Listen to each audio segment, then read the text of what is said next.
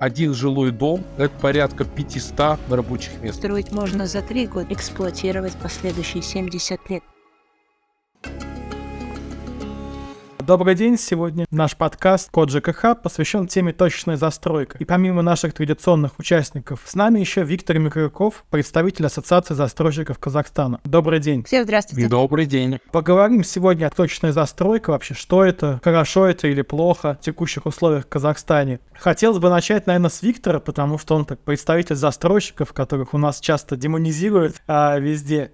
И хотелось понять, э, что он видит ну, в терминах точная застройка и как к этому всему относится? В целом, термин точная застройка — это выдуманное понятие. Почему? Потому что в рамках градостроительства и в рамках документации, которая устанавливается для строительства, будь то план детальной планировки, генеральный план или другие документы, которые относятся к строительству, нет такого понятия. Есть понятие зоны застройки, зонирования, но вопроса точной застройки нет. Если предусмотрено генпланом возможно строительство того или иного ЖК, значит оно должно быть предусмотрено. И какие-либо другие влияния там, иных факторов, помимо только соблюдения законодательства действующего, э, влиять на э, этот проект не должны. Самая главная проблема сейчас в понятии и в термине, который внедрили точно застройка, э, связана больше с личными интересами жителей, личными интересами граждан. То есть люди не хотят, чтобы возле них строились дома. Условно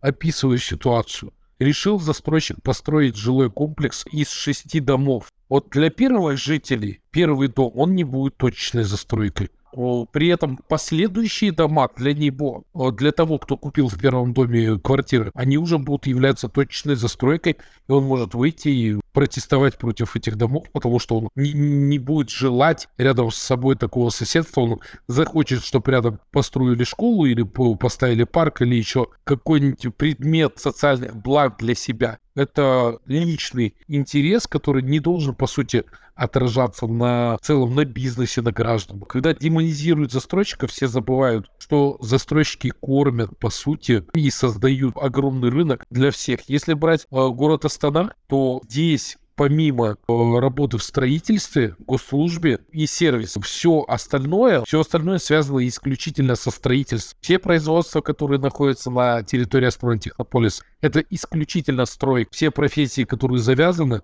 это все около строительных. Если убрать с оборота один жилой комплекс, то это практически вырвать из оборота э, около строительной сферы 7 миллиардов тенге. Мы примерно посчитали, это телевизор, это лампочки, это обои, это вот все те люди, которые на этом зарабатывают какие-то деньги, они просто этого не смогут заработать. Кроме того, один жилой дом — это порядка 500 рабочих мест. Соответственно, наши доводы, э, доводы застройщиков, разумных застройщиков, они предельно четкие. Есть нормы законодательства. Эти нормы, эти нормы законодательства должны следовать, не отклоняясь в сторону. Были случаи, когда это нарушали совместно с экиматами, но Рубикон пройден. Сейчас самый главный вопрос, который должен решаться, соблюдение закона. Должно работать по примеру той же самой Германии. В Германии нет и невозможно допустить того, что застройщик, придя на какой-то земельный участок, вместо там детского сада построит ЖК, продаст его, реализует. Такого не бывает в цивилизованных странах.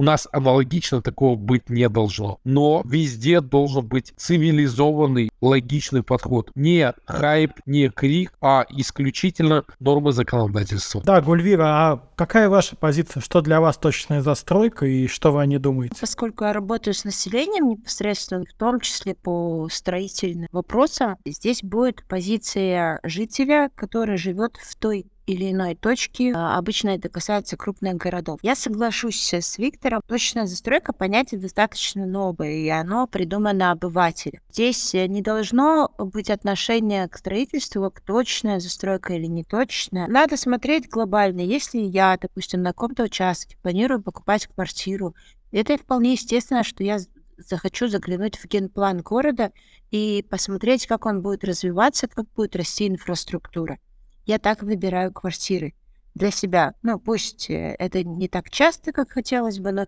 тем не менее подход такой. Я смотрю, Куда я завтра поведу ребенка в школу? Какой сад я его определю? Насколько мне удобно добираться до города, до мамы, по каким-то своим делам, базар. То есть, да, я планирую свою жизнь. И я думаю, такой подход у любого трезвомыслящего человека. Опять же, на машине я, без машины человек, то на автобусах передвигаюсь, люблю спорт, задыхаюсь, не задыхаюсь, нужен мне рядом парк. Я же на все это смотрю, я уехала справа, допустим, берега, переехала налево, потому что я задыхаюсь от печного отопления. Естественно, я выбираю для себя более лучшую локацию. И э, вопрос точной застройки это не проблема. Вопрос, э, соглашусь, это индивидуальный подход, конкретного жителя к конкретному месту. Если он вдруг по ошибке не предусмотрел развитие этого участка, естественно, для него в какой-то период становится новостью, что перед ним вырастает еще один комплекс или еще один комплекс. А на самом деле это же сеть домов, так, так было запланировано изначально. И что здесь возмущаться? Второй момент. Мы вспоминаем о точной застройке только тогда, когда это касается конкретно меня. Когда перед моим окном возникает дом.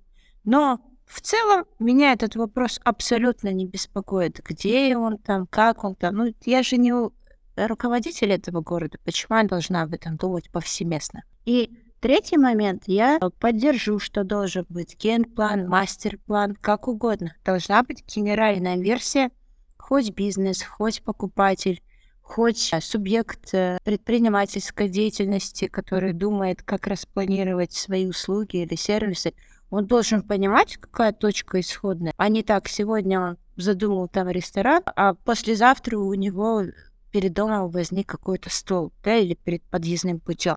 Мы же все планируем, это же вся инвестиция, здесь нужно быть очень бережно, как к себе, как к городу, и так и к людям. Но, с другой стороны, бережность должна в первую очередь отражаться на инфраструктуре.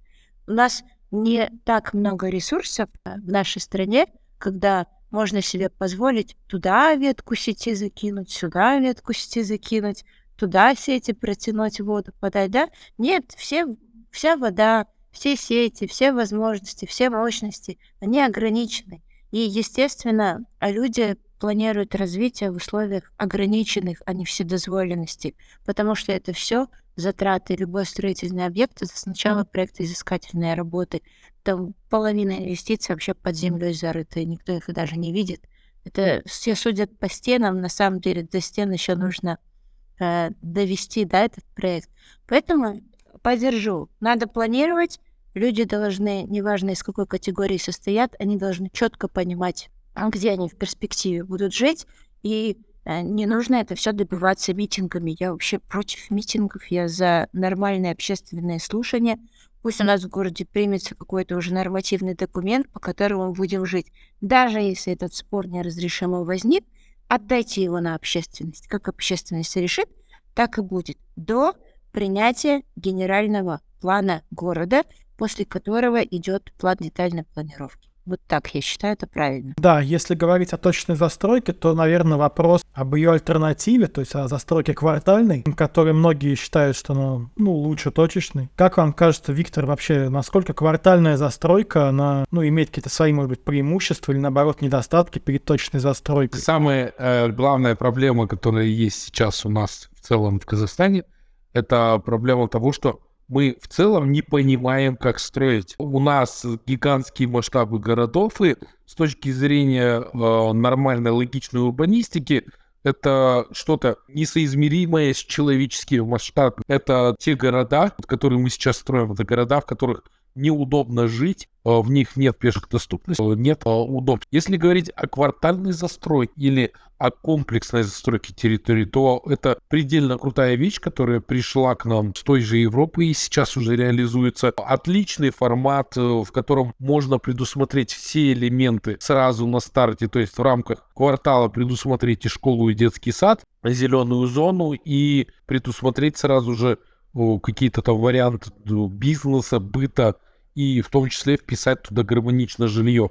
Да, это нормально, это новый шаг для развития. По сути, так и должно развиваться строительство надлежащее. Если говорить о старой застройке, старом формате застройки, то от него не убежать. Акиматы уже сейчас наломали дров. Если говорить об Алматы и Астане, самые такие технологичные города, Акиматы приняли решение уже сейчас ограничить застройку. Любые ограничения в сфере строительства — это сразу же удар по покупателю этого жилья, потому что цены непосредственно сразу же будут расти. В Алматы ограничили этажность, ограничили строительство выше Аль-Фараби, сразу же автоматом начинает дорожать жилье, которое там располагается в этих районах. А если учитывать процент устаревшего жилого фонда, в Алмате, вот по моим данным, это более 60% всего жилья, которое, по сути, уже, можно сказать, аварийное, которое должно было быть снесено уже очень давно, потому что оно несет риск для жителей. А, при этом мы должны понимать, что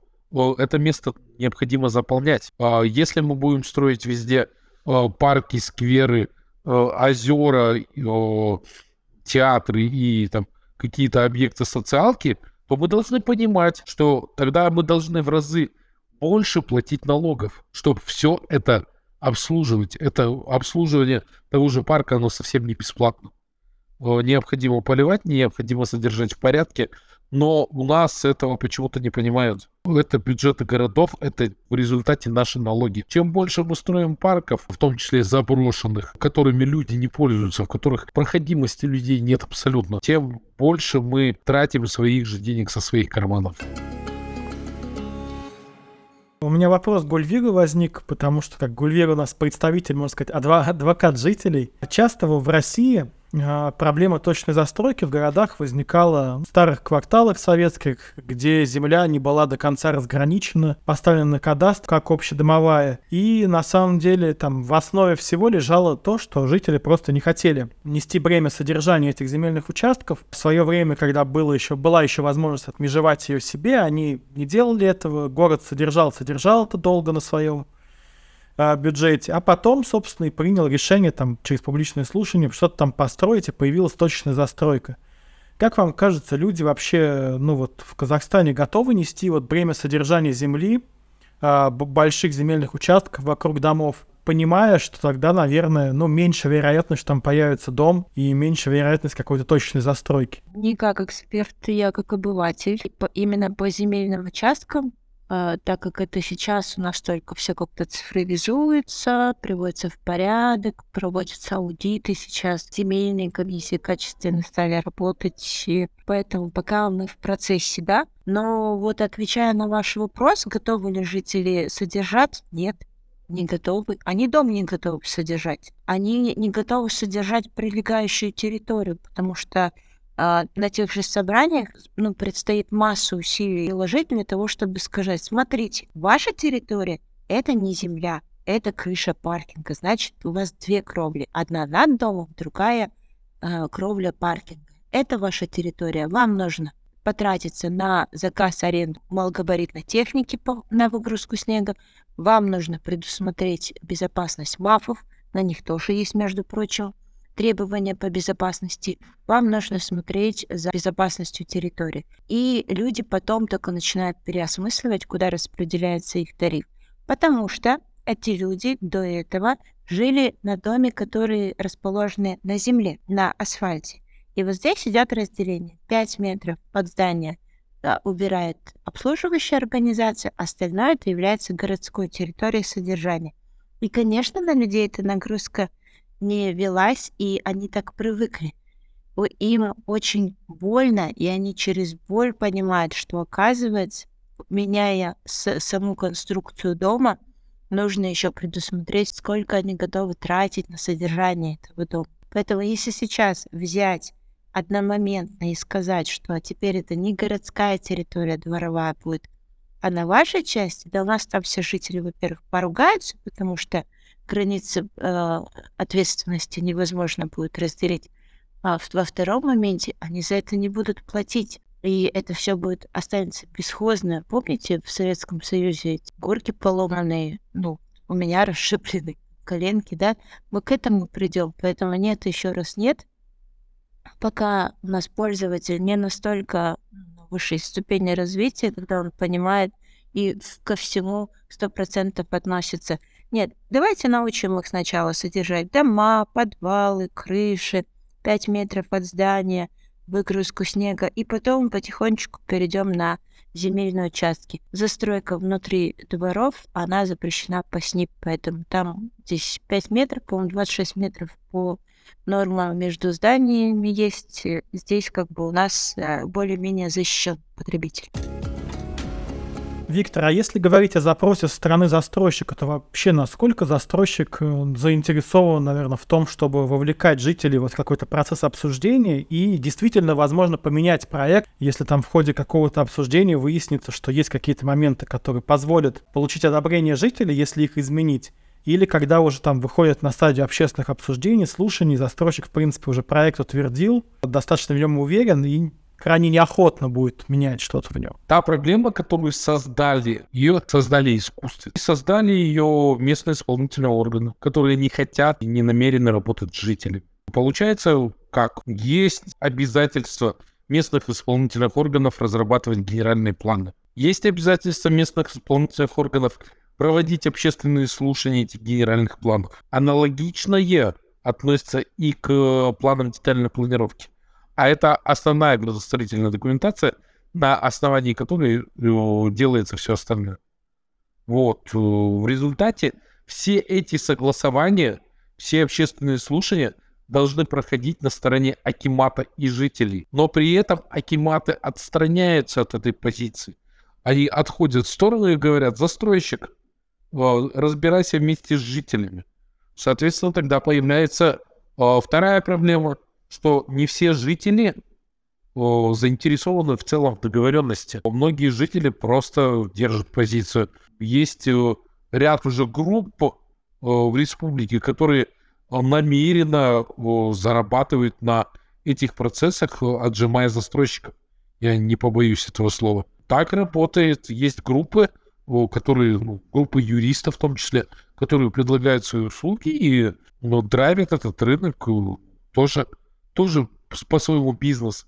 Моя четкая и жесткая позиция связана с тем, что все общественные слушания касаемо застройки должны проводиться на стороне государства жителей и на этом прекращаться. То есть за застройщик э, ну, не должен в этом участвовать, а уже должен приходить, когда, грубо говоря, все вопросы сняты и вопрос застройки уже решен. Абсолютно верно. Вот давно пришло то время, когда застройщикам там с широкой руки предоставляли кучу земельных участков бесплатно, и они на этих землях строили. Каждый земельный участок необходимо покупать. И покупать за достаточно большие деньги. Окей, я инвестор. Я пришел и купил земельный участок за э, 3 миллиарда. По генеральному плану там о, жилье 15 этажей. По ПДП там жилье 15 этажей. Все нормально. Сеть есть, инфраструктура есть, проезды есть. Я произвел расчеты, посмотрел. Норма по жителям на квадратный метр соблюдается, по озеленению соблюдается, все классно. Я как инвестор просмотрел все риски, вложился, купил землю. Проходит время, жители начинают качку и начинают протестовать против этого ЖК. Они говорят, что им, там, я не знаю, нужен парк здесь, им нужна школа, детский сад, им нужен там дворец школьников, им хоть что нужно, неважно. Просто они против этого жилья. Соответственно, Акимат включается и о, принимает сторону жителей. Я как инвестор, который вложил 4 миллиарда, о, стою в непонимании. А как э, так разве работает? Я теряю сейчас 4 миллиарда только потому, что э, кому-то не понравилось то, что там будет строиться ЖК, которая заложена во всю градостроительную документацию. А, так работать, по сути, не должно. Все согласования только на уровне Акимата и жителей. Тогда будет система работать правильно. Гульвира, я знаю, что у вас какая-то своя позиция. Что вы думаете? Сталкивать э, жителей города, решить их вопрос сами неверно ни в управлении домами, ни тем более в развитии городской инфраструктуры. Я считаю, что это то, тоже считаю, что это должно быть строго зарегламентировано и необходимо приглашать для участия не просто людей с какой-то позицией, да, позиций много, мнений много. А люди как минимум должны разбираться в градостроительной отрасли.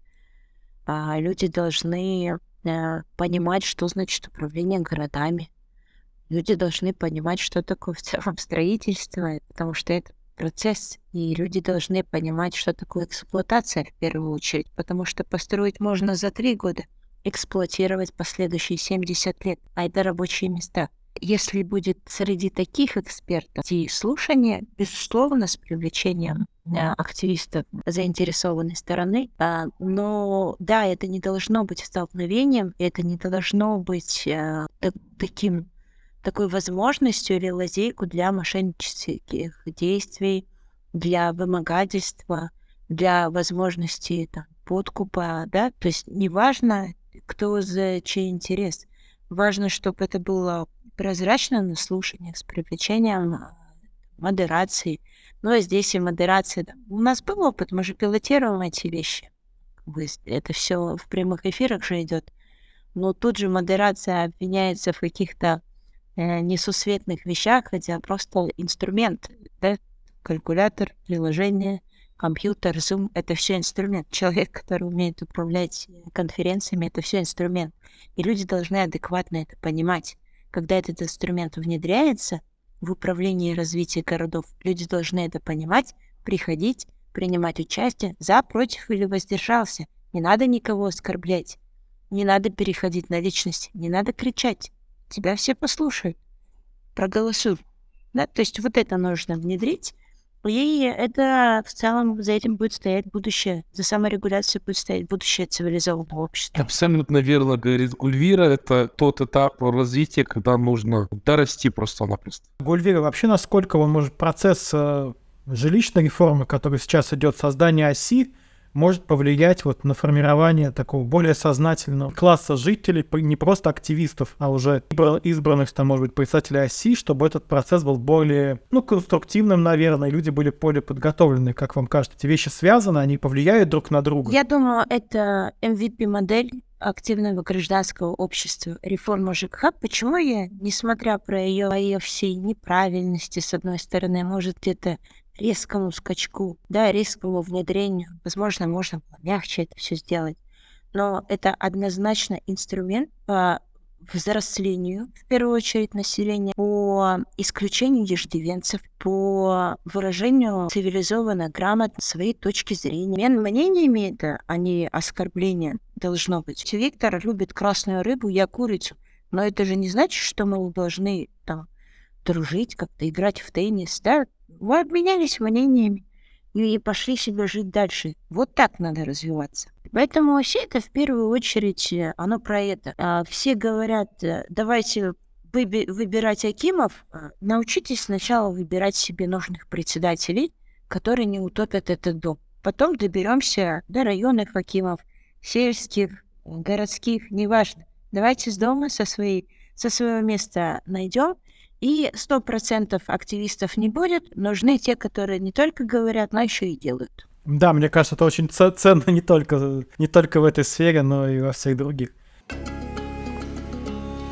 Виктор, а если подходить со стороны застройщиков, то вот как у нас обычно есть заключение вопрос, то что вам бы хотелось вот поменять, если бы у вас была возможность на государственном уровне? Какой бы вот один момент, наверное, самый принципиальный? Уже сейчас с государством меняем правила, которыми руководствуются акиматы. Внедряется экспертиза градостроительной документации. В ближайшее время столкнемся с таким процессом, который не позволит Акимату в нарушение текущих документов градостроительных, генплана и ПДП принимать иные документы. Соответственно, а, то, что сейчас запланируют, запроектируют, то, что генпланом будет предусмотрено, то должно быть исполнено на 100%. А в противном случае там все эти лазейки будут перекрываться, и экспертиза не будет выдаваться. По сути, это уже крутой подпроцесс, который мы решаем. Следующий момент, который нужен застройщикам, это э, исключение массы общественных обсуждений. То есть сейчас общественное обсуждение есть, по сути, на многих этапах жизни. Это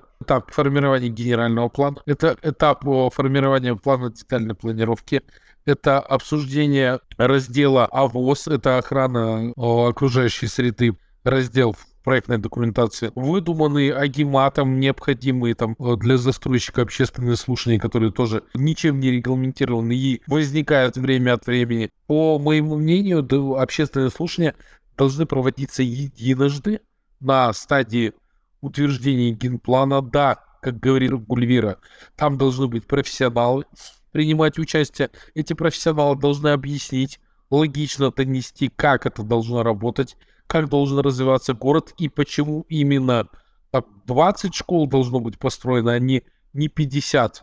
Это логично, это понятно, это да, вот как раз-таки э, такие концепции, они принесут большую пользу для э, установления гармонии между э, слоями общества и гармонии между государством и гражданами. Еще раз хочу отметить, что застройщики должны быть отсечены от этой проблемы абсолютно. Это не проблема застройщиков ввести общественное слушание. Проблема застройщиков — это необходимость удовлетворения всех потребностей клиента и, соответственно, гарантийные сроки. Вот что, за что должен отвечать застройщик. Все остальное, все остальные моменты, которые связаны с общественными слушаниями, государство должно осуществлять непосредственно. Гульвира, а вам как кажется, то есть какие должны произойти изменения, там, возможно, в сознании людей, или больше все-таки должно поменяться что-то из законодательства тоже? У нас мнения сходятся в том, что должен быть порядок, системность, понятность, но я за проведение общественных слушаний. А помимо Корсовета, которые собираются, да, в генплане что-то обсуждается, пусть будут общественные слушания. Пусть люди думают, принимают решения и понимают, какую ответственность они несут под своей подписью, какую ответственность они несут за своим требованием. Завтра, допустим, они где-то потребуют э, парк, школу или еще что-то, или больницу, пусть думают, они обеспечат этот поток, оправдает это строительство э, данный объект по затратам. Потому что, еще раз повторюсь, строить это одно, в эксплуатации инфраструктуры абсолютно другое, и это затраты превышает в разы. Нагрузка на сети будет, выдержит. То есть вот это все пусть предусматривается – во время общественных слушаний, и пусть повышается грамотность э, граждан, которые активны. Да? Когда просто активны, без головы, это беда. Они должны быть и активны, и разумны одновременно. Большое спасибо. На этом, я думаю, наш подкаст завершен. Большое спасибо всем гостям, которые участвовали в записи нашего сегодняшнего подкаста. Все наши слушатели, ставьте, пожалуйста, оценки на всех подкаст-платформах, пишите комментарии и пишите ваши предложения, вопросы по будущим темам на адрес нашей почты подкаст собака айкамал.кз. Всем спасибо за внимание.